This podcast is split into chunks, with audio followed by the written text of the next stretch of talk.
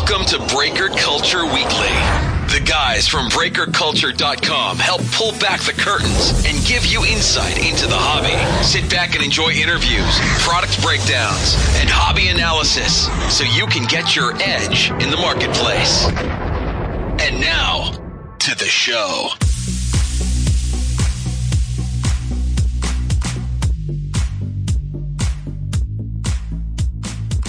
What's going on, folks? This is Ty from Breaker Culture, and this is episode 58 of Breaker Culture Weekly.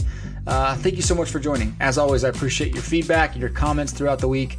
Definitely helps us kind of figure out what we need to do to uh, keep putting out good content for you. The community continues to grow, and it is it is great. Hope you guys enjoy it. Uh, but today, you're going to notice, really right out of the gate, this is one of the best quality podcasts that we've ever recorded. Um, get a chance to spend an hour and 15 minutes with the guys from SBB Sports Box Breaks. And if you haven't checked out Sports Box, Break, Box Breaks, you need to because their website, I've been saying this for a couple years, I'm three years now. Sports Box Breaks, the way they leverage technology, the way they use technology on their website and their platforms is second to none. Really, it is incredibly impressive. Kevin does an outstanding job of leveraging technology to be different, to differentiate inside their business.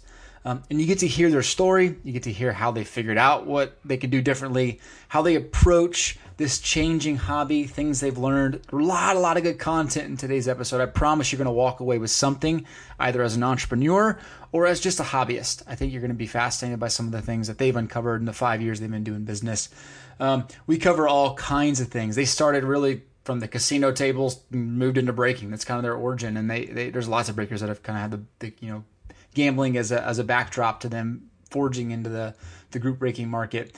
But we talk about a lot of things that are always kind of fun to bring up. You know, the, the, the, the, the haunted eBay MC99 madness. Um, and really, should you be using eBay during your infancy stage in your business? Um, things they've learned about scaling their business, which is pretty cool.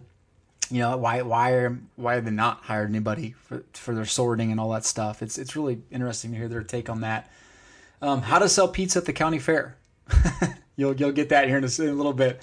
Um, and then thinking about you know as you build your business, what what does your ideal customer look like, and how do you build your business around your ideal customer? And things learn like maybe we should be coaching our buyers. How can you coach your buyers to be kind of that ideal fit for the type of breaker you are and the type of business you want to run? So lots of things for you to to learn and, and, to take away. And the one thing that I think you should listen for, and I, and I and I always say this because I'm a data guy, is know your metrics.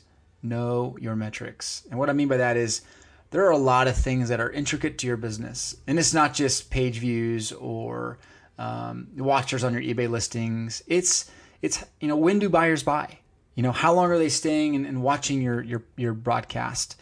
Um, little things like that where you can figure out ways to tweak and to be more efficient with your business and then also figure out what type of buyer you have. Um, so we talk about that towards the end. I think it's pretty interesting um, what SBB has learned with their metrics.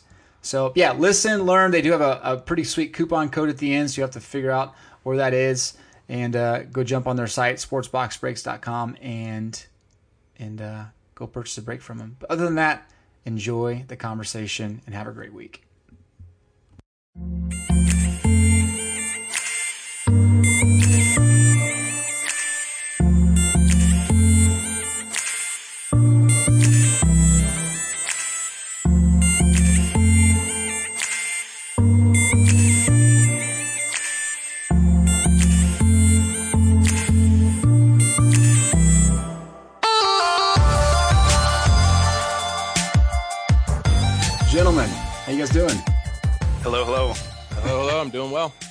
Guys' audio sounds good compared to Ivan. You guys sound crystal clear. so this Thank is uh, once you guys introduce yourselves, since we got two of you, got Jason and Kevin uh, from Sports Box Breaks. Super super glad to have you guys on today. Which one's Jason? I'm Jason from Scranton, Pennsylvania. From Scranton, Pennsylvania, home of the office. we'll weave that in somewhere. Um, yeah. Kevin, you're from Vegas, right? Uh, I am actually. Yep, this is Kevin. Uh, thanks for having us, Ty. Uh, originally from uh, Pennsylvania, where Jason and I were good personal buds, and I moved out to Vegas just about two years ago. So, still kind of new to Vegas. Nice, no kidding. Did you ever get a chance to to meet Marcel and the uh, and the Legacy Sports Cars guys over there? No, actually, the funny thing, Jason was just out here last week for the whole week, and Yeah. we intended on kind of making a little, uh, you know, browser on Vegas to the different card operations in town, and we just got caught up on the tables and could Yeah. and find found ourselves not making it to any of that. So Our degeneration took over. yes, yes, How'd you guys do? Did you come away Oh winners? no, no, donate it to the church. yeah. oh wow. It was not a profitable week, that's for sure. But it was fun. it was That's- fun. That's all that matters. That's all that matters. Nice. Well, you know, I was looking. So we had an inter- uh, email interview back in February of 2017. It was one of the first kind of stories we did on breakers and how you guys started.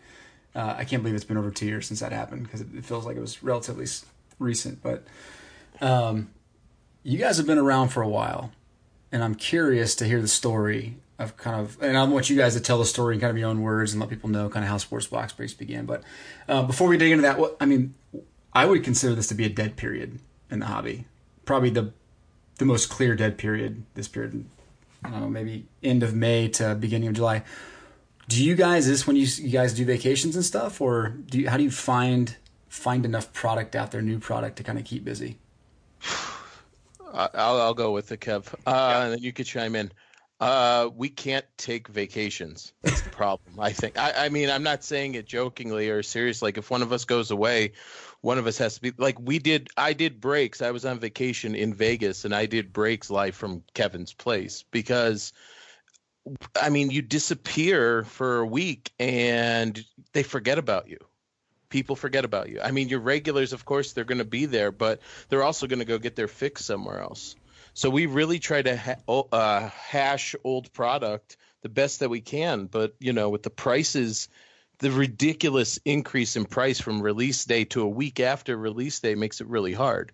So we try to put enough product on the site to you know keep us afloat, doing a couple breaks a week or whatever, just to keep new faces coming in and having turnover. I don't know if you want to add something to that, Kev, but Yeah, no, Jason's right, and that almost speaks to uh, like I get into a lot of guys that um, you know some of the Twitch streaming guys like with poker and live streaming with gaming, and they even talk about the same type of dynamic where if you take breaks from your live stream and we're you know a different animal than in the same kind of genre if you will where we're live streaming yes but we're also selling you know physical product to these folks. Um, if you disappear and you're not top of mind you will lose a small segment of your market, which is kind of crazy, but it is. Uh, you really have to be active. At least we found anyway. Five years into this thing, you have to be active as often as possible. So yeah, the vacations are tough. So you're you're saying the stats, the metrics back that up? I mean, is it not just paranoia? No, it's you- definite. Yeah, there's Really? definite. Uh, yeah, there's definite uh, data to show it. Huh. Yeah, That's interesting. I mean, and it does. You know, the release cycles of the product play a big part in that. So, like you were saying, it's a dead time, and and it has been. You know, there's only been a couple releases that have come out over the last month or so. Uh, small little ones here and there, like what came out, uh, Prizm Baseball and things like that. You know, we live or die by the new releases a lot of times, as I think a lot of guys in the Right. break scene do. Um, so yeah, you know, when a big product like Bowman baseball comes out, you're busy for you know two weeks or whatever, getting that all broken and out the door, and then you know your lull time kind of sets in right after. And but yeah, Interesting. I should have probably checked your site before I even said that because I'm looking right now and I see 38 available breaks. Is it? so maybe it's not a dead time at all for you. Is that is Well- that a normal? Uh, well, I mean, we have definitive up there now already, which comes out next week. We have was it leather and lumber. I put up yesterday. I put up finest, which is two weeks out. Now we still have Spectra on our site. Basketball isn't one of our big sellers, but we still have Spectra. But we do have some old stuff still, and whether it was rehash or we still have it left over from release time, we still have it. Um, but th- I mean, when we first started, we would have a couple breaks on site. The breaks would end, and you know, our customers would disappear. And that that was when you know Breakers TV was huge, and everybody was you know making their living there.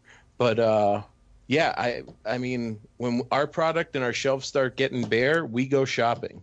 Whether it's via retail or we go through our wholesale, or if we're going on dealer net or wherever it is, to try to get product just to have inventory on the site because if you're a casual breaker and you come across our site by a Google search or Facebook or social media and you come on and you see one break or no breaks and it's a, just a 2013 product or a 2016 product, are you going to stay? Are right. you going to bookmark that? Are you going to want to come back to us? So having those breaks up there at least shows that we are active, you know. so, you know, we're trying to make it, you know, in this dead time of what's coming out. I mean, yeah, I mean, we did 10 cases of tier 1. You know, we we've done two cases of Prizm baseball already. We've got three more to go. We've, you know, so I mean, it is a dead time product release wise, but we're still doing breaks. We're still doing, you know, five, six breaks a week, if not more. You know, our peak is usually like 10 or 11. I mean, so, mm-hmm. But that's what we have to do. We have to, we want to give our customers something to do to, you know, create, you know, fill that sweet tooth, you know? Yeah, you need you want to break something. Uh, and we're not going to buy a crap product. You know what I mean? We're going to buy something where we can make a couple dollars, mm-hmm. but you can also make a couple dollars buying it off us. Yeah. You know, where there's there's something worth value in there. Right. So, you know. Yeah, no, that's good. In other words, it's an opportunity.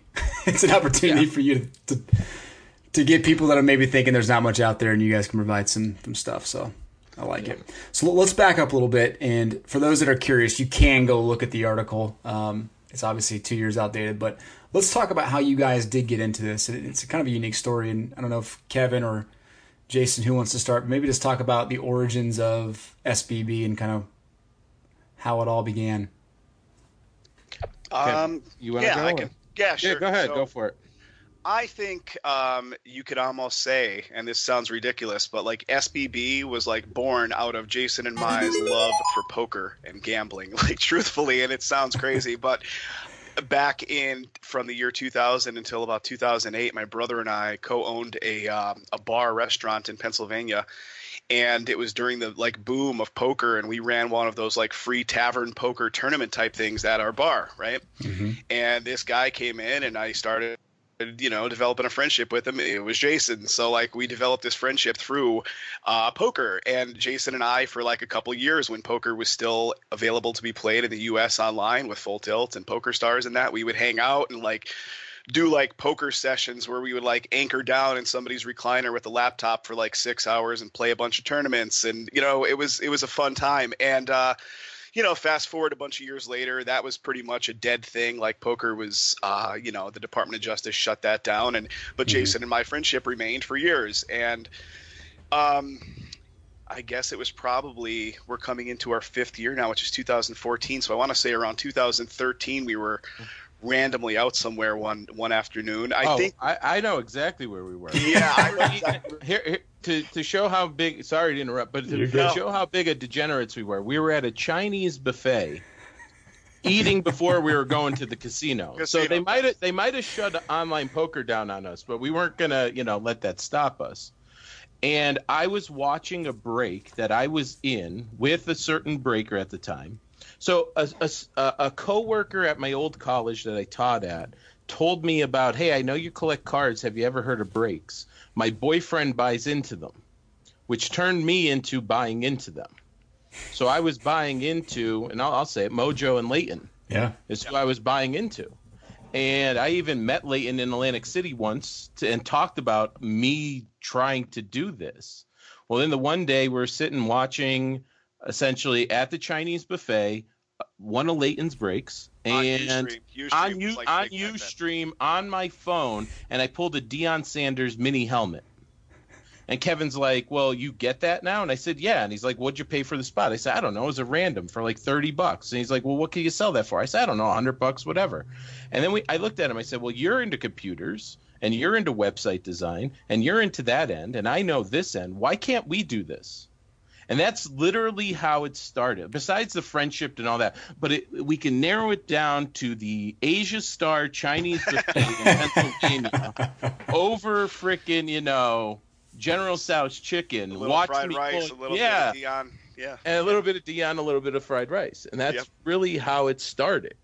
Wow. It, it did, yeah. yeah. And my back history, I think we talked about it in the uh, email interview, but like Uh-huh. I had been earning a living from, uh, you know, various uh, little endeavors online from 1997. Like literally 1997, I was earning a full time living over 56k dial up on the internet, like where most people were just using their 40 free AOL hours and like logging in. I, I figured out, you know, I kind of figured out like how to really earn money on this thing. And so, yeah, like my history with the internet and like, you know, e commerce and marketing side of things goes back, you know, now 22 years, which is Wow. crazy to even think about. But yeah, it's a long, it's a long history. So, and Jason knew that. And, that's why the partnership with Jason, having been in the card side of things from a collector and a consumer standpoint, and knowing that side for you know 20 plus years, it was like a good merge. Interesting. Interesting. So Yeah. I guess my question is why weren't you eating at a buffet at the actual casino? right. good question. Yeah, right. No good Chinese food. yeah, yeah. Yeah, exactly. Yeah, I mean, so I, am kind of curious though, because I mean, it doesn't sound like you, neither of you really had sports cards in your background prior. Well, Jason did. I mean, Okay. I was buying. I I would buy. I would sell on eBay. I understand. You know, I know some about the market, Yeah. but but breaks were. I mean, I might have been breaking for six months, like buying into breaks Uh-huh. before we decided that I'm going to do the breaks. Like it, Okay. it, it, it, wasn't easy. yeah. It, yeah, we thought I thought I never worked in internet retail. Kevin did, and I thought we were going to put a product out there. We were going to be cheaper than other people, and they were going to buy from us. I didn't realize how wild west when we got into this. people were stealing cards, and people were, you know, the whole. I, I still we still make a joke of it live on our camera. The whole Brandon Cooks '99 incident Yeah. every time like I, I bump the camera or something happens or a card's being held up too long, I just you know someone will put in the chat Brandon Cooks ninety nine and we'll just start laughing. But we didn't realize that. Like we didn't Right. realize we thought we were going to be like, Yeah. okay, we're selling cards and hey, they're selling it for thirty dollars and we're selling it for twenty dollars. You'll buy from us. No, no. Yeah. So Yeah. yeah, yeah, yeah. There's a high level of trust that has to be established before the customer base. I mean, you could have, and it, it holds true to any internet product. You could have the greatest website and user experience out there, but if, if you just don't have a level of trust or just a way to drive traffic or something into your website, mm-hmm. you know, nobody's going to buy from you, even if your prices are better. Even if your prices are better. So, Yeah, that's a good point. That's a good point. So take yourself back to 2013, and I, and I try to be as honest as you can. But when you when you approached the business together, what was your ultimate goal when you started? secondary income. That Okay. was me to have a little fun. Kevin, I, I mean, I, I won't speak for Kev, but I'll just say Kevin likes being his own boss, and I'll let yeah. him. My There you ultimate passion falls in like, you know, and I did it for like I said a number of years before, but like finding these little niche uh, ways to earn your income where I mean, I could wake up at 11 a.m. and I could roll into my home office and I can do my work. And, uh, you know, I just have like, I've had a weird lifestyle as far as like, you know, sleeping habits and things like that. And these little, you know, internet entrepreneurial businesses actually just really facilitate me to maintain that lifestyle. And so when Jason kind of brought this up, I'm like, I think we could do it. I looked around at the competition at the time and, you know, no offense to anybody out there, but like a lot of the stuff that I saw on the, uh, you know, front end side of their websites and stuff was, was pretty basic at the time. And I thought like, you know, I think we could do better than this. Like, and I think, um, you know, again, speaking to what Jason said, like it could be better, but you're still not going to have the customers. So like we struggled, even though I felt we had a better experience, we really struggled to gain a customer base. Yeah. But uh, yeah, What do you, What do you guys think you did really well early on to to start acquiring customers? Did you, did you crack just- the code and on AdWords or what? No. what eBay? There is Okay. no. We're still trying to crack the code. yeah. We're Right. still trying Honestly, to crack Ty, the code.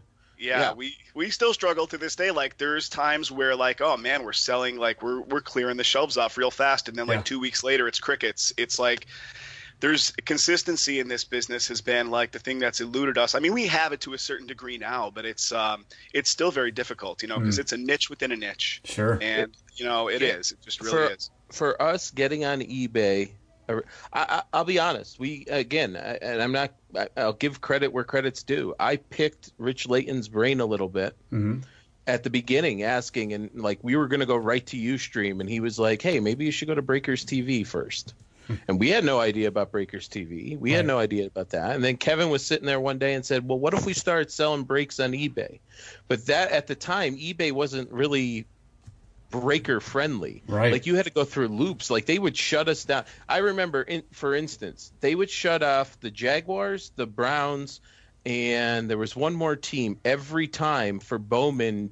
You know, in the 2014 14 product, Oh, wow. Manziel and Bortles. They would. What was it called, Kev? MC ninety nine. MC nine nine nine. MC They would flag your listing. They would flag Yeah. your listing and shut it down. But we we we needed to get a market. Like you, you know, if you have no followers on Twitter, you could, you're tweeting out into what darkness. So like social media, social media is useless there. So I Right. mean, like that that was our our thing. We tried Google Ads for a little bit, and that didn't do much. And we tried Facebook ads for a little bit, that didn't do much. eBay started bringing in a certain crowd, at least getting people in the door. But I remember sitting at Kevin's kitchen table in 2014, and we're trying to break. I think it might have been Tier One or no Inception. And we would sit there in breakers, and someone would come in, and we would just like start yelling, "Hey, how you doing? What's going on? Hey, oh, oh we're selling breaks here." And then they would Think go of like away a car in salesman second. on a lot. Yeah, exactly, that's. Yeah. exactly. You know, like we would break one Inception baseball that we were selling for a week. We might have made twenty dollars profit each on it when all is said and done. Yet we're high fiving each other. Yeah, You know, It like felt like a big was- win. It felt like a big win. I love it. Yeah, yeah. I love it. I- Yeah. pe- people forget that was. I mean, it was five years ago. People forget Mm-hmm. how recent that really is in the grand scheme of things. Yeah. Yeah, that's that's an MC ninety nine. That's so funny. leading up yeah leading up to uh, knowing we were going to do this interview i went back in our sales records to see like when our first sale came in june 7th of 2014 is our, the date of our very first sale and that was uh, you know coming up exactly almost five years to the day like in two weeks and that was i'm looking at the the order right now that was inception baseball 2014 bowman inception baseball yeah so yeah that's what no it was kidding. That's cool. That's very cool. yeah How many index cards did you guys sell through your eBay breaks? Exactly. Photos Yeah, of yourself. Yeah, i Yeah, think we have our photos- listing set up as uh, what business cards right yeah. You will get one SBB business card. Yeah Yeah. That's funny. that's I don't know if eBay necessarily like has just kind of given up on their crusade against guys doing these because what do they call them grab bags for a bunch of years they were trying to yeah. consider grab this, bag. you know so uh, they really they really came after us for a while they would shut down just large blocks of our listings but but we you know when you're generating eBay so much money I think they kind of like maybe look the other way. I mean, you're truthfully selling people product. I mean, if they're treating it like a certain, uh, you know, hedging their bets, if you will, you know, that's not on us. That's on that's on the customers. Well, Yeah, and, and that's that's, true. the thing too. Like, what makes us different is we send something. We send a hobby pack of cards, Mhm. no And matter, base and we send all base and we send everything. If it's not a base heavy product, we send a hobby pack of cards. So every order on eBay, you're getting something delivered to you. yeah, there's a physical So, tracking number. There's a physical, yeah, there's a physical package being sent to the eBay customer where it's not like if you break tier one and you didn't get anything, you're not getting an envelope, and now they can open a case against you. Right. So we have something going out the door with their address on it, and you know, so that's Yeah. I think another reason eBay laid off of us a little bit. Yeah, that's true. I mean, you don't even have to do it anymore, right? I mean, eBay's so breaker friendly. They realized all the revenue they were missing out on, but you don't, you don't even have to send anything, right? I mean, you're, no, you're protected. nothing at all. Yeah, that's amazing. Yeah. That's amazing. Actually, going back to your original question, like how did we, you know, make the go of it after, you know, I mean, brute force is truthfully Yeah. how we made a go of it. Brute force, just what it kind of putting our head down and just pushing through it, even though like saying we have to go, yeah, saying we have to go seven days a week. We have to be out there live. We have to get our name out there. Yeah, yeah, You were I mean, just seeing that there was, you know, maybe some money to be made here, but you know, we're not making it now. But if we really kind of beat ourselves up a little bit and try harder and try harder, and you know, yeah, Yeah. there's money and, out. and, and again, it wasn't easy. Like there was times I would come over, like we did this out of Kevin's house for the longest time until I essentially got established in my new house. Yeah. And there was times I would show up and Kevin would be pissed off at the world at this and want to quit, and I'd have to talk him off the ledge. And five days later, I'd walk in and we'd just be yelling at each other and like, "Are we really doing this for six bucks?" And like, you know what I mean? And then we would calm down and say like, we put too much time and effort into this. We have Yeah. to see this through. Either we're going broke or we're going to make a go at this. And Yeah. You know, 5 years later here we are and we, you know, Yeah. not a lot of yelling anymore because he moved away. But I mean, you know, Now I know why you moved away. Uh, Right? yeah, exactly. so from June seventh, two thousand fourteen, until now. At what point in between here and then did you realize, wow, we, we got something like this is this is going to work? Was there a moment you guys remember? We have a running joke about that. We have a running joke because we're always afraid. Yeah, I, I mean, I'm not. have a I'm not. I, I- I'm not even saying that. Like we, like one day, they're here and they're buying in force, and the next day and the next day, no sales are coming in, or one or two sales, and we'll be like, "What the hell?" You know? And it's Right. just like it's our paranoia that we were there in 2014, uh-huh. saying, "Can we really make it go with this?" So, are we comfortable where we are right now? I guess, but, but do we know how to get out if we're underneath product that we can't get out of? Yeah, we learned how to get out of product that maybe wasn't as receptive as we thought was going to be, and now we have six cases to push. Yep. Where in 2014 or 2015, that would have killed us. Oh, I still remember Panini Hot Rookies or whatever the heck that product was. Oh man, like some of these products. And the funny thing is, yesterday we just got a promotion sent to us from one of our distributors saying, "Oh, the Father's Day packs are going to be different this year. You got to buy a big bundle worth like forty one hundred bucks to get Father's Day packs." And some of the stuff they were like bundling in the bundle was like, "Who wants this? I mean, nobody wants this. Like, not our side of it anyway. Maybe there's some Yeah. guys that own retail shops that would want these blaster cases and stuff, but like we we can't do anything with that stuff, you know. So yeah, it's uh, we do it. We have to like find creative ways to sell this stuff, and even the manufacturers clearly are doing it too because it's stuff that's sitting in their warehouses that they can't get rid of either. So, so to answer your question, when did we realize we made it? My question is, You did we haven't. make it? Yeah, did did we make it? You know what I mean? Like, yeah. I mean, we're we're doing well. I'm not going to lie there, but Mhm. can we do better? I think so. Um, yeah, I don't know. Yeah, Interesting. like we look at the hierarchy of like, okay, the guys that have the biggest operations out there, the guys that have the smallest, and where do we fall? Like, I don't even really know where we fall, to be honest. Like, we don't want to necessarily be the biggest guy out there. We don't have the manpower for it. You know, we just don't have the manpower for it to break 30 cases a week and stuff. It would be, we'd have to change up, you know, big chunks of our life to make that to make that happen. So like, where we fall and where we have fallen is kind of like max capacity to a certain degree. You know, and Jay can talk to that too because it's just we are literally two guys. We have some help with the sorting, but we do everything ourselves, Mhm. um, and we have from day one. So it's uh, I know a lot of other guys have you know staff, and we don't have staff, and we never had staff, and that was a big part of I think How we why kept we were able well. Yeah. yeah, why we were able to survive for five years in really lean times was the fact that we our expenses were like nil because it was all us. yeah. You know, providing our manpower and labor.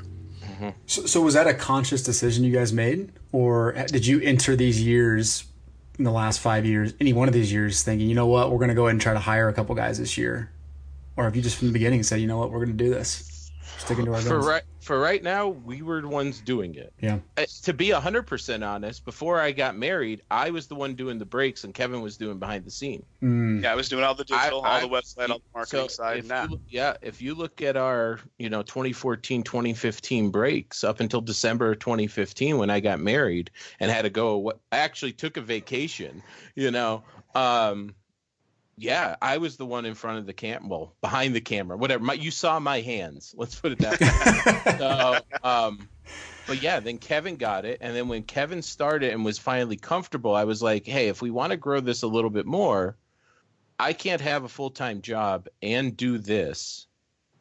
You know, the way we're doing, it, I'm going to be dead. You know, like because Right. it was literally, and I, I not saying, but like I would go to work until you know teach from eight to whatever, and come home at like five, eat something real quick, and head over to Kev. So we have breaks at seven. Mm. You know, and then break till midnight and then go to bed and then wake up at six and do it over again and over. And I just said, like, listen, if we're really going to grow this, I need a break.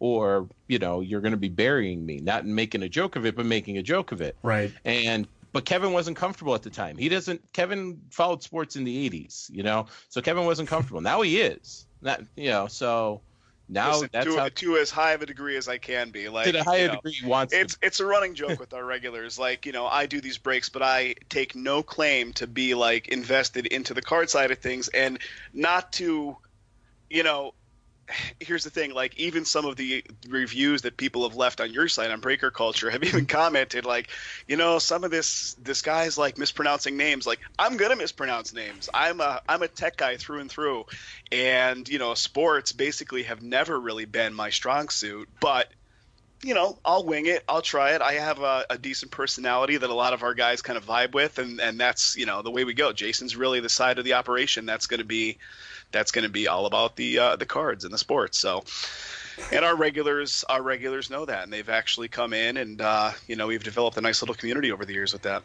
Love so, it. Self awareness. So, Thank so you. So to answer, yeah. So to answer, yeah, he does. He's very self aware. So that's why they keep telling me that I should buy some hockey and get Kevin to start announcing. Oh, I would be. A, I'd be a hot mess. Because I'd when, be, you, when, when Kevin when when Kevin pulls a Giannis it is freaking fantastic to watch it. He'll just be like this guy, the Greek freak. Congrats on that, and just move on. I'm like, come on, try once. Listen, try once. I am not a sports announcer on TV. I'm a guy facilitating opening boxes of cards behind a webcam, and let's just, you know, it but, is what it is. But to answer your question, like to go back to the question where you said, what do we do during these lean times, and how do we survive? Blah blah blah. This is how we survived by like we don't have to worry about employing other people and making payroll. Okay, so our payroll is us, me and him. And yes, is it a lot of stress and angst on for you know our family, our you know our friends or whatever? Because hey, we have to do breaks. Or for me, I come home from work and then go to work or whatever. But that's how we made it to this point. If we had a storefront and had to pay rent and had to pay all of this at the beginning, yep. we wouldn't have been here. If we had employees doing the sorting or at any point in time, we wouldn't have been here because we wouldn't have been able to compete with our prices, which is what brings some of our people into the door and give the discounts that we do and the, the loyalty program and the giveaways and all of that stuff to bring people we would never been able to do it hmm. and you know what makes us us is the fact that we're able to do that. And the only way we're able to do that is because we're two OCD people that know how to pinch a penny and look for every way to streamline everything so that it's minimal effort with maximum results. Hmm. And I'm not bragging about it. I'm just saying this is trial and error for five years. Hmm. Yeah. So we'll we'll get a yeah we'll get a couple customers asking us, oh, I want to get into breaks, and how do I get into breaks? And we're like, you know, first things first don't go out and buy new product. Try to buy something low or something like that or or and i actually feel bad for people trying like i feel like kevin and i got in at the right time mm-hmm. because with allocations and all of this stuff now we've already built up our buying power to get the allocations. If you're a new breaker and you come in and you want to get definitive baseball or you want to get one of you can't. Mm-hmm. you have to go buy it retail. And if you buy it retail you're not competing with breakers okay, that are getting it at wholesale. You're just not. And how are you supposed to charge, you know, X amount for a team when you have to charge, you know, 15 to 20% more to just break even? So I kind of like to get into the industry now. You have to look at old product that people are trying to get rid of and try to do it that way, in my opinion, because you're not going to be able to get the new product, and that kind of puts a damper on, you know, the breaking culture per se. Because without I listened to your your your podcast I told you with Top Shelf, and he was saying like we're all selling the same thing. And Kevin's analogy is we're all selling pizza at the county fair. Yeah, there's like 20 pizza shops at the there's county fair. Like, what differentiates our pizza exactly, shop from the other guy? Especially on Wednesday on Wednesday on release day, we all are selling pizza. We all have the same thing, whether we're doing it as a team style, a random, a draft, a tier random, whatever the heck you want to call it. We're all breaking spectra. We're all breaking this. Hmm. So why are you going to come and eat my pizza when there's another pizza next door? Okay, well, maybe my price is a little bit better. But does my product or the way I present my product taste like crap? So are you willing to pay three bucks more for a slice for something's better. So that that's the thing. Like this whole um, I don't want to say it's uh, it's not cutthroat, but you're you're basically competing with the same product. We can't offer you a different product. We're all opening Spectra. We all know what's in there. Yeah, it's all going to be the same breakdown. Mm-hmm. So we've just got to make our pizza taste better or look better, so that you come over and try it. So how how have you done that then? And, and, and as you said well, that, I thought that's probably I mean, why we got everything's fried now at the county fairs. Because someone had to figure out how to be different. I mean, I'll, I'll, talk from my perspective, and I'll let Kevin do his thing. And I'll just talk about Kevin. Kevin made that website. He used a different form than what the other websites out there were. Mm-hmm. We just did a vast upgrade to our website where if you log into the website, you could actually see every break you bought from us, whether it's broken or not.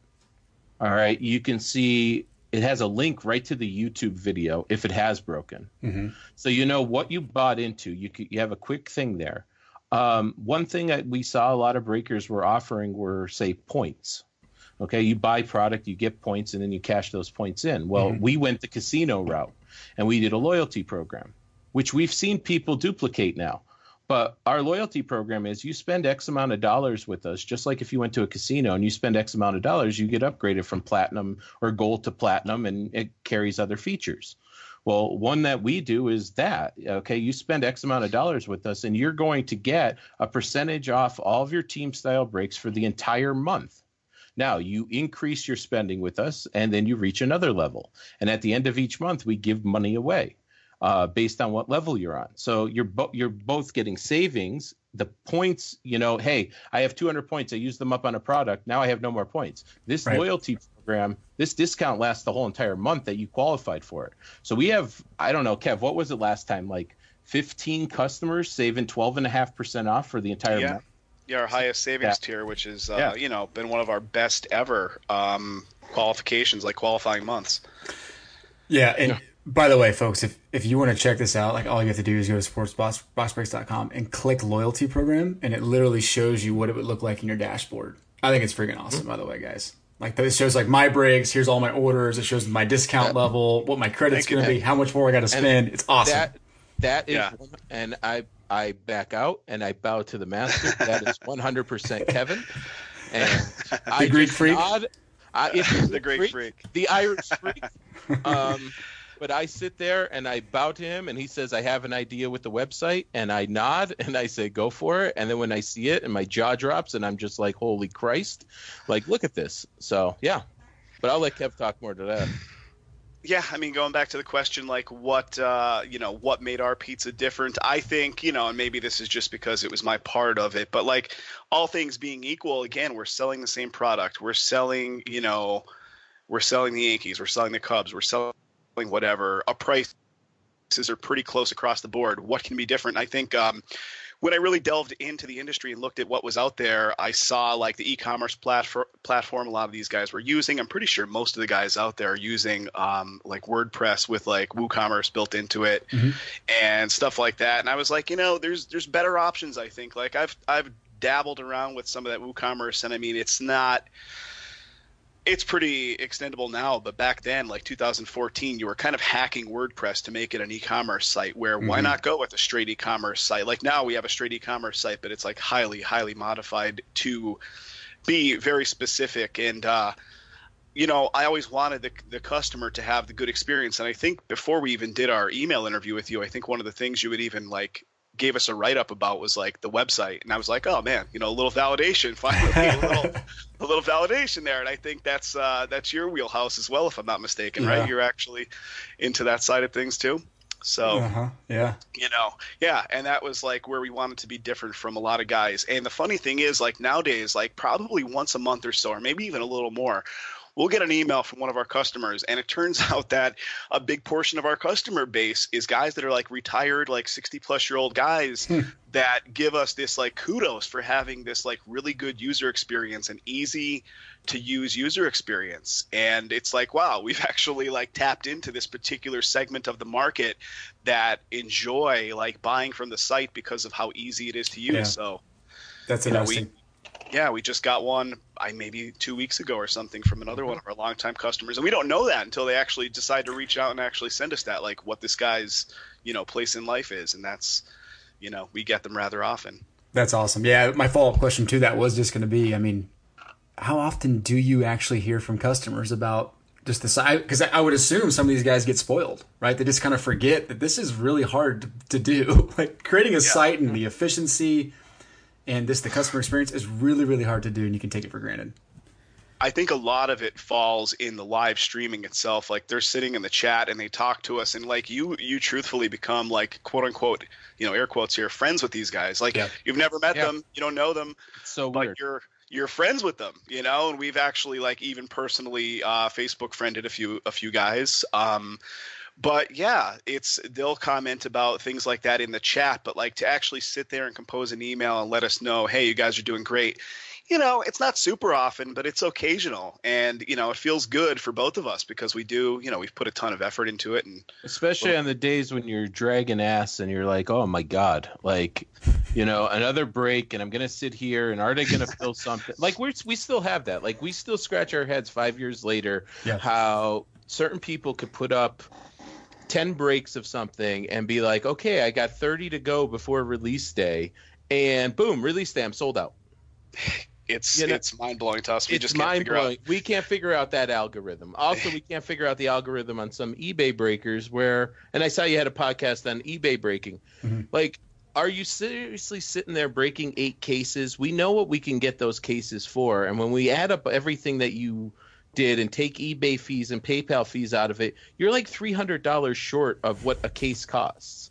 Like, so unless you're getting them off the back of a truck, like we sit there and we we scratch our heads saying how how could you go through it and and then break 10 cases at minus 300 profit Yep. so yeah so like but on days where there's like that where we're sitting there and we feel like we're pulling teeth to get a break filled or you know we're pulling every gadget out of the bag to get a break filled you get an email like and it's like is it really worth doing this? And then you hmm. get an email like that like thank you for you know doing this for me. I'm who was we had one customer who said he's basically an invalid Yeah, he's Alright. paraplegic. Paraplegic Yeah, he's a since the time he was like 18 And years old. years old. And he's like, I enjoy logging on and watching your breaks, and it gives me, you know, fun to, you know, when I'm sitting here. And like, I, I'm not saying like we're like this great entertainment value, but something like that says, you know what, maybe we are doing something good. This gentleman was so amazing that he sent both Jason and myself Christmas presents this last Christmas. that is true.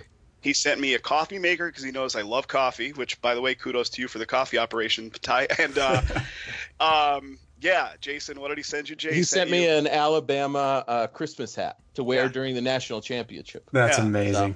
Yeah, yeah. Yeah, that that is that is awesome.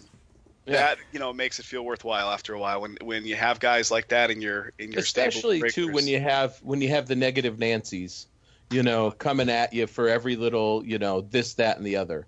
Yep. holding you personally Or responsible, holding you personally responsible for bad cases Aaron or Judge or whatever. Yeah, or you know just saying whatever or spamming your chat and you're like you know we put in all this time and effort. I've, we sacrificed so much and we you know like it's our baby and you're destroying it. And you know we're trying to stand up for our baby here. And then you get an email like that saying you know keep up what you're doing. Don't worry about it. You know we like what you're doing blah blah blah and so mm-hmm. on. So you know it's just it's fun. It, it, it actually I, I still laugh. I, I I made the joke to Kevin. I said we're entrepreneurs. I would have never guessed myself to be an entrepreneur. That is so ridiculous to me. to even frickin' say it, you know. So like, yeah, I don't know. I like how five years later you just realize that. Yeah, exactly. That's what it is. Like one day I was sitting there, we're watching Shark Tank here, and I'm just like, holy crap, I'm an entrepreneur. Like it just like I didn't think of it. I'm just opening cards like I normally would, except I'm doing it on camera. but like, yeah, now oh, wait, I'm a business owner. Like I got to update my LinkedIn. That's awesome. You should probably start filing those taxes from 2014. Yeah, right. yes. Um, so let's talk about 2019 a little bit. Um, I mean, what what do you kind of? I mean, the hobby I think most would say is really in its heyday, Yes, in one it of its in one of its recent heydays. What, what's your kind of viewpoint on the hobby itself? Are you feeling good about it? Are are you concerned about it? yes and no. Okay. So I feel good about it for the fact that there is some product coming out, but I the allocations is what worries me, and it's a good thing and a bad thing because they're limiting the amount of product and the amount of product that can be out there because I don't know maybe they're looking at it and they don't want the you know the explosion of the 1990s all over again where cards are everywhere and they're worthless. So uh, but again, if you can't get the product, then what happens? Once that product dries up, if you're not going to have another release for another three to four weeks, what the heck are we supposed to do? We can't pay, you know, two thousand dollars for a case on release day, and then break it again at four thousand dollars a case. Right. You know, so like, so is the allocation and the limited amount of product a good thing? Yes, for for resale and for if you have something really good, I think so. But on the other hand, to keep feeding the beast or you know feeding the machine here, is that a good thing? I don't know. So. Hmm. Th- yeah. that's my perspective. Like for instance, we we buy from two main wholesalers, mm-hmm. and um, we almost buy equal amounts because we, we have to stock my inventory here yeah. in Vegas. Jason's back in Pennsylvania, and one of the wholesalers will say like, "Okay, what did we what did we get on definitive? Like as okay, far yeah. as allocations that's a good yeah. one right? Yeah so, yeah. definitive's a perfect one. So we buy from two distributors. I buy the same amounts whatever i can especially if there's no allocation. So we have the same Topps baseball amount coming from both distributors one to vegas and one to pennsylvania. The one that's delivering to me we got two cases of definitive allocated.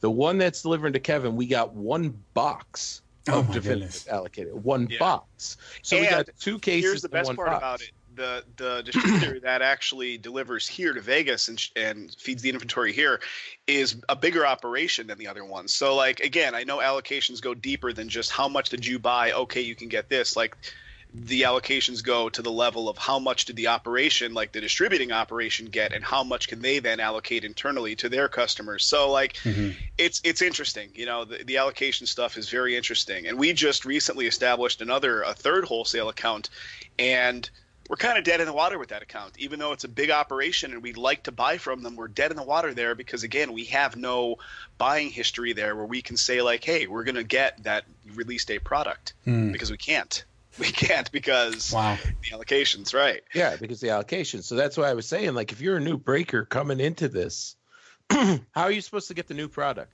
How are you supposed to bring people in to want to break with you? How are you supposed to lure them in? Like, so from a breaking standpoint, and I could be wrong. I maybe I don't have the ear of the industry or whatever, and I, I could be way off on this. But this is what Kevin and I discussed. Like, I mean, how would the breaking community grow here if the new breakers coming in have to buy you know 2016 Bowman or you know baseball. I mean, and you can't even because 2016 Bowman baseball doesn't exist anymore, and if it does, it's you know a ridiculous price.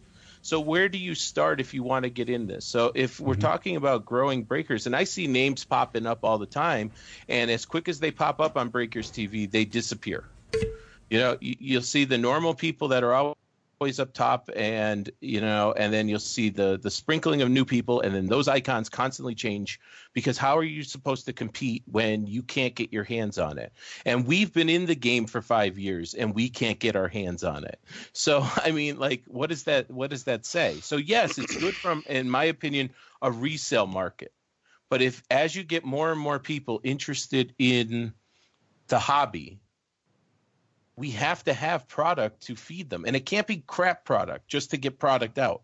It's got to be something good. You can't you can't deal out garbage mm-hmm. because mm-hmm. people are smart enough to know what garbage is and isn't going to spend thousands upon thousands of dollars on garbage you know? So yeah. you can't just overproduce. Mm-hmm. yeah. That's yeah it's an interesting perspective. I mean i think I think that's probably one of the bigger misconceptions in the hobby now is that group breaking has such a low barrier of entry when truthfully, it doesn't. In fact, mm-hmm. the, the barrier of entry right now is incredibly, incredibly high. And we've actually investigated and put, you know, pen to paper to figure out, like, hey, does it behoove us to look into opening a physical shop? Because if we had a physical shop, now we can buy direct, potentially buy direct. Now we can you buy know, upper deck. Now we can, yeah. Yeah. And we've looked at it, and, you know, from a cost perspective, and not to mention, it's going to change the whole dynamic of what our operation is. Like, okay, so I live in Vegas, right. Jason lives in Pennsylvania. Where does this physical shop reside? Also if we did it in vegas now i have to man this physical shop or jason or somebody we have to hire somebody. So like yeah it throws a whole like it's it's interesting to investigate that side of things. And i think i heard chris from top shelf even talking about that he's either opening one or he has opened it already mm-hmm. if i'm not mistaken. Yeah. And uh, you know more power to him because if he's going to try you know going the direct route that's that's kind of the way to go. But again even on the direct route they limit you with as much product as you can buy too. You're not just like okay i want as many as you can send me Topps corporation. Like and they just you know you don't get it that way Yeah. Well, so let me ask you from this perspective then. Do you think the hobby is growing in the right way? And what I mean by that is, do you think you're getting enough quality buyers that are new and fresh to the market that we really need to continue growing the hobby? Do you feel like you're seeing a lot of that? Um, I mean, we, you know, we basically put our inventory on our website and we we parallel sell it on eBay as well. You got a whole like a whole different base of customer that comes in on the eBay side. Like they'll come in and buy a ninety nine dollar team, but you may never see them again. So like our struggle has always been like how do we convert this customer into a long time customer and get them over to the website where we're not paying those final value fees and stuff like that. So like as far as um I mean you really want that long term customer that's going to buy more than one team spot in a pick your team break. And we, Yeah. we get it for the most part. We we get it for a lot of these guys, but then there's other guys that are more value buyers and they're looking for just, you know, the fifteen dollar team spots and you know, it can go it can go either way. And Jason definitely we see it all the time with with with this customer base. Like some guys will come in and be a big buyer for three months and then they kind of fade away and Yeah, kind of mm-hmm. so- churn. So you see people, you have a buyer come in and basically drop a semester of community college tuition, and within a month and a half, and are then gone because they are just gone. We have a guy. We have we have a select group of buyers that will. One guy insists he has a logarithm and goes into it, and he'll buy specific teams based on the price, and he'll even reach out to us and say, "Hey, listen, eh, you have them at 59, but my math says uh, if I can get them all for 54, I'll take them out of all 10 cases for you." But then we'll have, you know, a customer that will. We have a couple that'll just buy the Pittsburgh Pirates, or that'll just buy the Carolina Panthers. But some of these guys that are new that are coming in and getting their feet wet in in breaking, um, they seem excited about it until they go on a streak of getting skunked. If that makes Yeah. sense. It does make sense. And I guess that's kind Yeah. of where my question was coming from. Is the hobby Yeah. growing with more hobbyists or is the hobby growing with more speculative gamblers? I think it goes right two ways, right? We, I mean, our ideal customer is a guy that dabbles in both sides. He's building up his personal collection and he's reselling stuff that he doesn't want. So he's maybe willing to step up and buy some teams that he's not personally collecting, just speculating and reselling. So he's rebuilding his bankroll, if you will, to keep buying and building his personal collection. Um, yeah, that's the ideal customer for us because they're longtime customers. Where the guy that's coming in, pure speculative, um, yeah, they're gonna they're gonna fade out pretty quickly unless they get that massive hit. So yeah, as long as they have an agenda like this is how much i'm going to spend some of mm-hmm. them hey it's just like me. The first time i ever went out to vegas i took $2000 with me. We landed the plane. I went to the tropicana and i dropped 800 bucks right off the bat. And we're staying for a week. Eh, you know what i mean? Like i'm not even joking because i was just so freaking excited. So like that's what i see with these breakers sometimes. And kevin and i you know will be like, "Oh, good new buyer, blah blah blah," and they'll just be like, "Ooh, they bought a little bit more. they bought a little bit more. Okay, like, hey, great, keep buying from us, but um, like, slow down. There's more product coming out next week. You know, this sounds So- completely against what good business is, but we've actually Jason directly has had to like counsel one of like a couple of our guys to say like, hey, maybe this is the way you want to buy. Like we don't want to like you know shy away your business, but like for instance, the guy was coming in at a lot of like high end basketball and buying like like thousands of dollars worth of basketball stuff over the course of like a couple months and getting and- skunked. And getting skunked. And Jason like give him a little bit of a counseling session, like this is kind of the way you might want to do it. And Yeah. the guy took the advice and stayed uh, buying at a level that he was more comfortable with. You know, Yeah. I was like, hey, if you're looking for, hey, you're a Lakers collector and we're selling them for 199 and you're buying them and all of them, like you just dropped two grand Yeah. and you might have gotten a James Worthy auto out of the whole thing. Like, listen, if you're in this for the long term, you, you know, yeah, buy your Lakers in a couple, but how about you spread out to like the $50 teams that might not have the huge hit in them, but have enough where if you resell it, you're going to recoup 40 bucks back of your 50 that you spent kind of deal. Yeah, but it was, it was, I even asked Kevin, I said, should I reach out to them? Like, I feel really bad. And I know it's ridiculous to say that, but I do. Like, I, I, Oh, it's a like- unique product that we're Well, selling. If you Yeah. Exactly. you know, think about it in that respect. well, it was like it was like the other day when we were doing what was it, tier one, and I pulled a one of five Ichiro Otani dual auto that we had a random between two long term customers. Hmm. And I swear to God, I wish the computer blew up. Like so that like you know what I mean? Or the Like, card. I didn't, I didn't order the card. No, if the card did, that would have been sacrilege. I would have been nauseous. Because there, that's a whole other story where I threw out a whole case of Bowman High Tek. the one Oh, time by I forgot about that one. So my stomach is turning that there's a 101 sitting in a landfill somewhere. Oh, But, Yeah. yeah, exactly, right? You know exactly what I mean.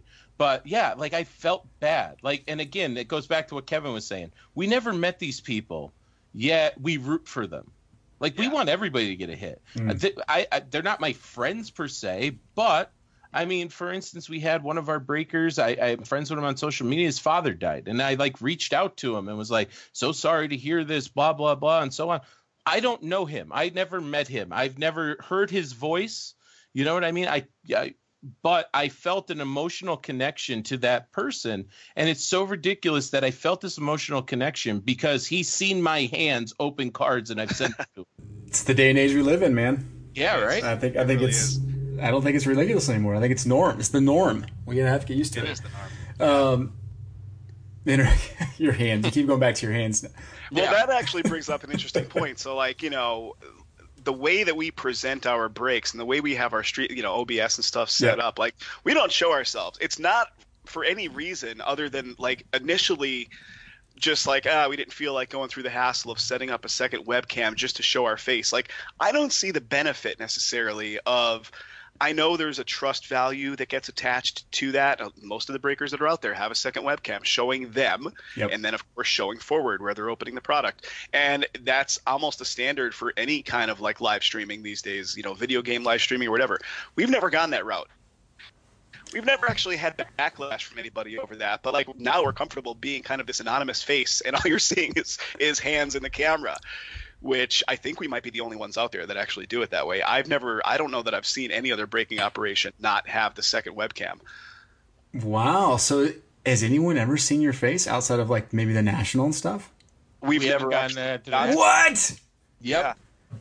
If you can Oh believe my that. Every year that the national has been in, like since we've been in existence, there's been an event that came up like Jason getting married. There was like a few things that just popped up. We're actually talking about maybe attending this one, but uh, We're definitely going to the one in Atlantic City. I'm definitely going to that. That like Atlantic that's City's driving distance. But you'll be at the casinos the whole time. You won't even be at the event. Exactly. I won't even be at the event. but yeah, I mean that's the thing. Like we sit here and we're still anonymous, and and that's one of the things. Like, and again, I'm not bragging about this, but we're doing all right with this business now, and we haven't gone out to these events or these you know Topps premiere just things or our any thing of and that. fly We just do radar. our thing and fly under the radar. And yeah, so this podcast is a big deal for us, I guess. Yeah. like seriously, No it really is. Like we were talking about it. We are like, you know, we never did anything like this. We did the email, you know, kind of interview thing, but we never done anything like this because we just haven't had the time or everything's been okay. And I was like, hey, maybe we should try it and see what's going on. But yeah, we were talking about just going out to the national this year, walking around just to see what it's all about. But yeah, we've never, no one unless they're our Facebook friend or part of our Facebook group where I put a post out there. But even then, my Facebook picture is a picture of my son, so they wouldn't even know what I look like, I guess. So, So the yeah. great thing about you guys going to the national is no one's going to bother you no, because no one knows what to look for. Yeah, that's, Nobody would know who we are. nope, nope. Yep. I love it. Other than other than maybe having some SBB gear on while we walk There around you just go. for promotion's sake, you know. Yeah. But yeah, nope, really would. There you go. That's funny. So, so talk about 2019, like areas of improvement for you guys. Anything that you're looking to add? You obviously doesn't sound like you're looking to add any head count, but uh, what about technology? You just update your site. What else you got going? Anything new? Well, we added in January just to keep everything fresh. Besides the big up website update, that was the big thing. The Kevin did that website update. Yep. We're looking into now that the update's done, it'll attract our loyal. We're gonna well, it'll accept our loyalty program now. So that's what all this interface change was done for. But we, what Kev, we it was January, right? We did, Yeah. we did. um we give five percent back if you spend, uh, let's say you buy a hundred dollar team Mhm. Uh, or more after your discount or any coupon code that we have, and if it's more than hundred dollars and you get skunked, Um, in addition to all your base cards and your your hobby pack of cards and all that fun stuff, you just send us an email and we'll give you five percent back um, on what you spent. Hmm. Uh, if you buy one of the last spots in the break, let's say there's three spots left in a break and we're looking to fill it. If you pick up all three or one or you know the last one that's available, we call it last spot karma. If those teams go hitless, you just send us an email and we'll give you five percent back of what you spent on those last spots. Um, three times a month, we spin a wheel to try to get people into our live chat. We'll spin a wheel, and just for our live chat people, there'll be a coupon code from anywhere from 15% to 25%.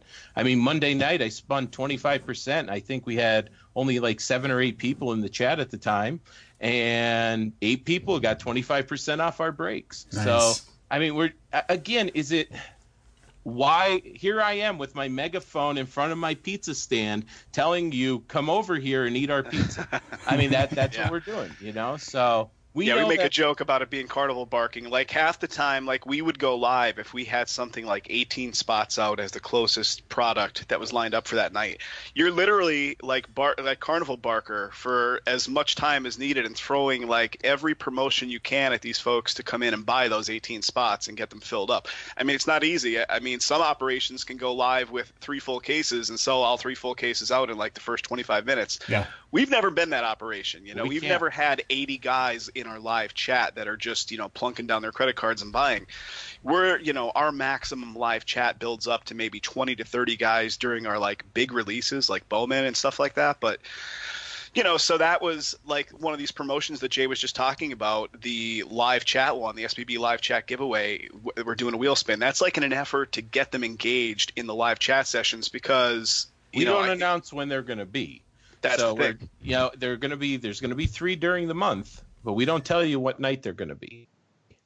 So if Hmm. you show up every night with us, you're going to get a discount eventually. You don't even have, you know, you could sit there every night with us. Hey, just sit there and chat with us because an active chat, even on YouTube, brings people in and might bring buyers in, you know? Hmm. So I don't know.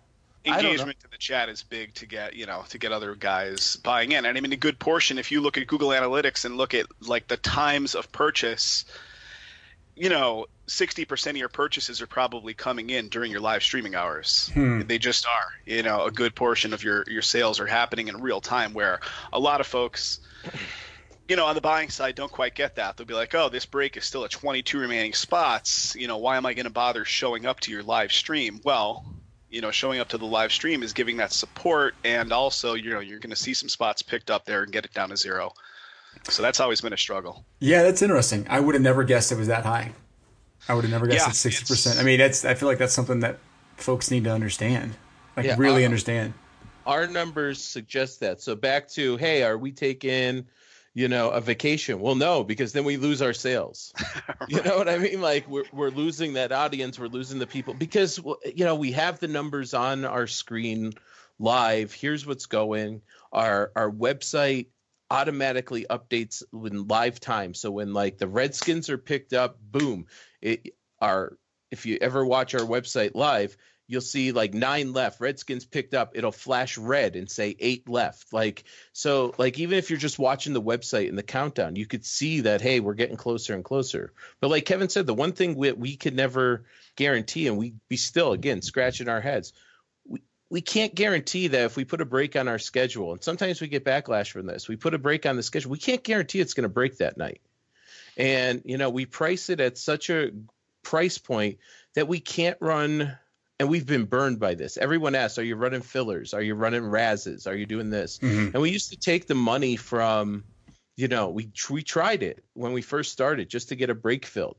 Yeah, we'll do that. And then you know, we'd get a message from PayPal. This person is charging the money back. They didn't send it as friends and family. They sent it as goods to you, and you never sent them anything. Well, there's 20 bucks towards the razz that we were doing to cover those spots, and that person didn't win it, and now they're charging it back. So it was just more of an administrative headache for us with those.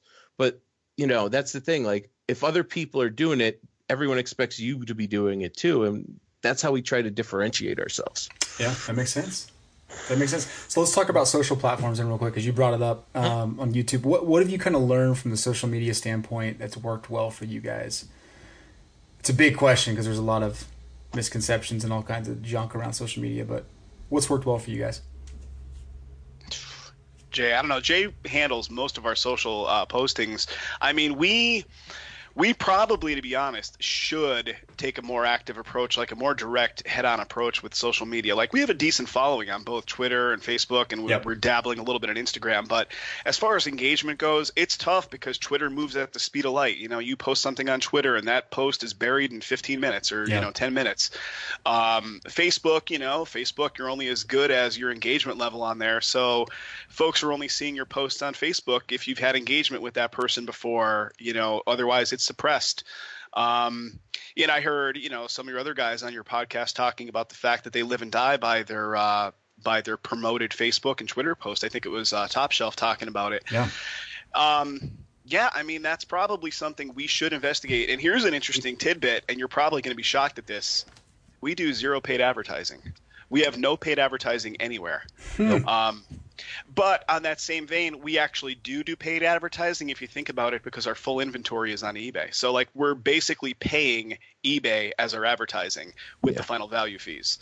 But the mm-hmm. nice part about that for us is we don't pay those final value fees unless they've given us a sale. So it, it, kind of goes either way. You know, eBay acts like our, our advertising platform. Can we delve deeper into the, the social advertising? Yeah, we certainly can. We probably will but we haven't yet. So that have. was the thing. Like that opened my eyes. And actually, Kevin and I just had a conversation yesterday about it. Like, Kev, I listened to Top Shelf's, you know, podcast, and then Kevin listened to it yesterday, and we both took away the same thing about the advertising we've never used we used maybe facebook advertising when we first started. Very beginning. We, and we didn't very know what we were trying we to never, target. We were just kind of blanket we were trying to build likers instead of actually targeting a specific post to fill a break or fill multiple breaks which is i think where it's going to be more beneficial if you're targeting a specific post. We've never used google ads. We've never used twitter ads. We've never used any of that stuff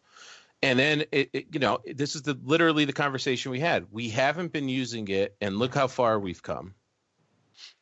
Do we need it? Hmm. or is there an untapped market that we're not taking advantage of because we haven't used it so this was like we were going back and forth, and then that gets into okay, what type of social media posts do you use?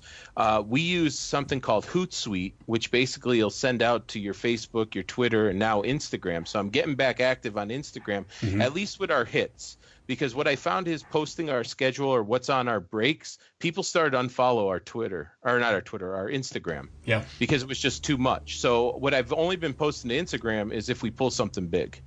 Um, but yeah are we missing something like that's a big thing. Like that's a big like are we missing something there? We haven't been. And like kevin said our really our paid advertising is ebay.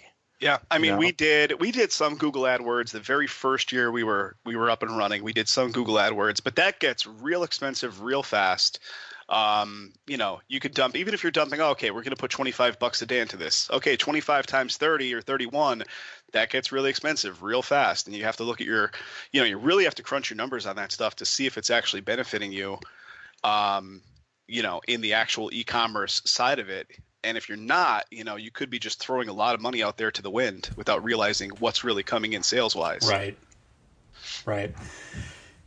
Yeah, no, I'm tracking with everything you're saying everything you're saying. It, it does. It is kind of impressive to me that you have not invested in social media advertising because I feel like a yeah, lot of the yeah. lot of the big guys, I mean, and, that's a good, that's a great thing for you guys because it's an opportunity. You just got to figure yeah, out how to I crack mean, it. We had a banner ad on Group Break Checklist at one point in time.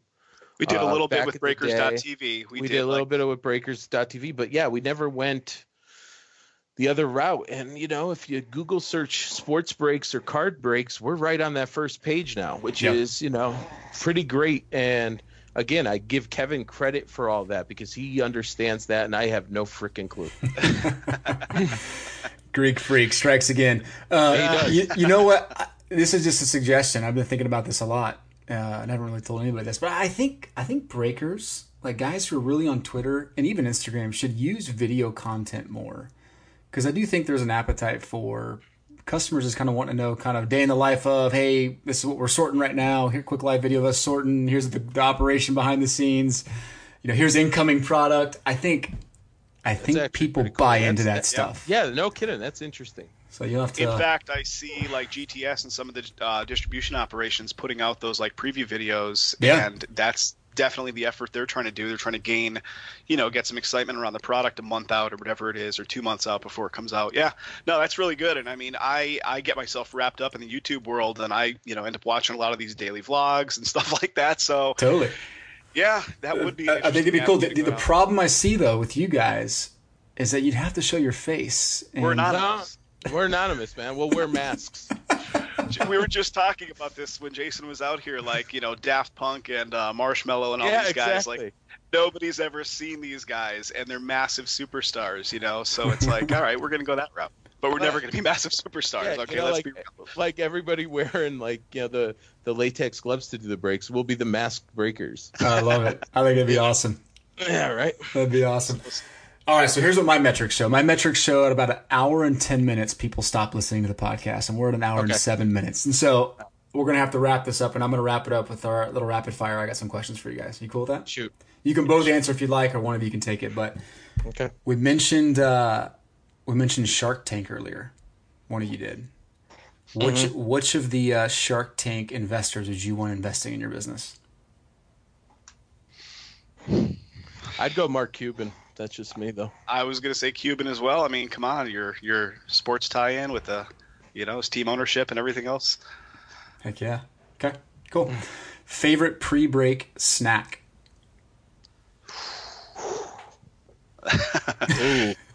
Ooh. Deep breaths, the collective deep breath. I got to I got to think. I'm a fat ass, so I got. Uh, to I I like teeter in and off this no carb thing like all the time in my life. So if I'm doing no carbs, it's something with a lot of protein to kind of keep me pushing through the four hours or however long it takes. But uh, yeah, if I like whack back a bag of chips, I'm gonna be feeling it. You know, an hour in.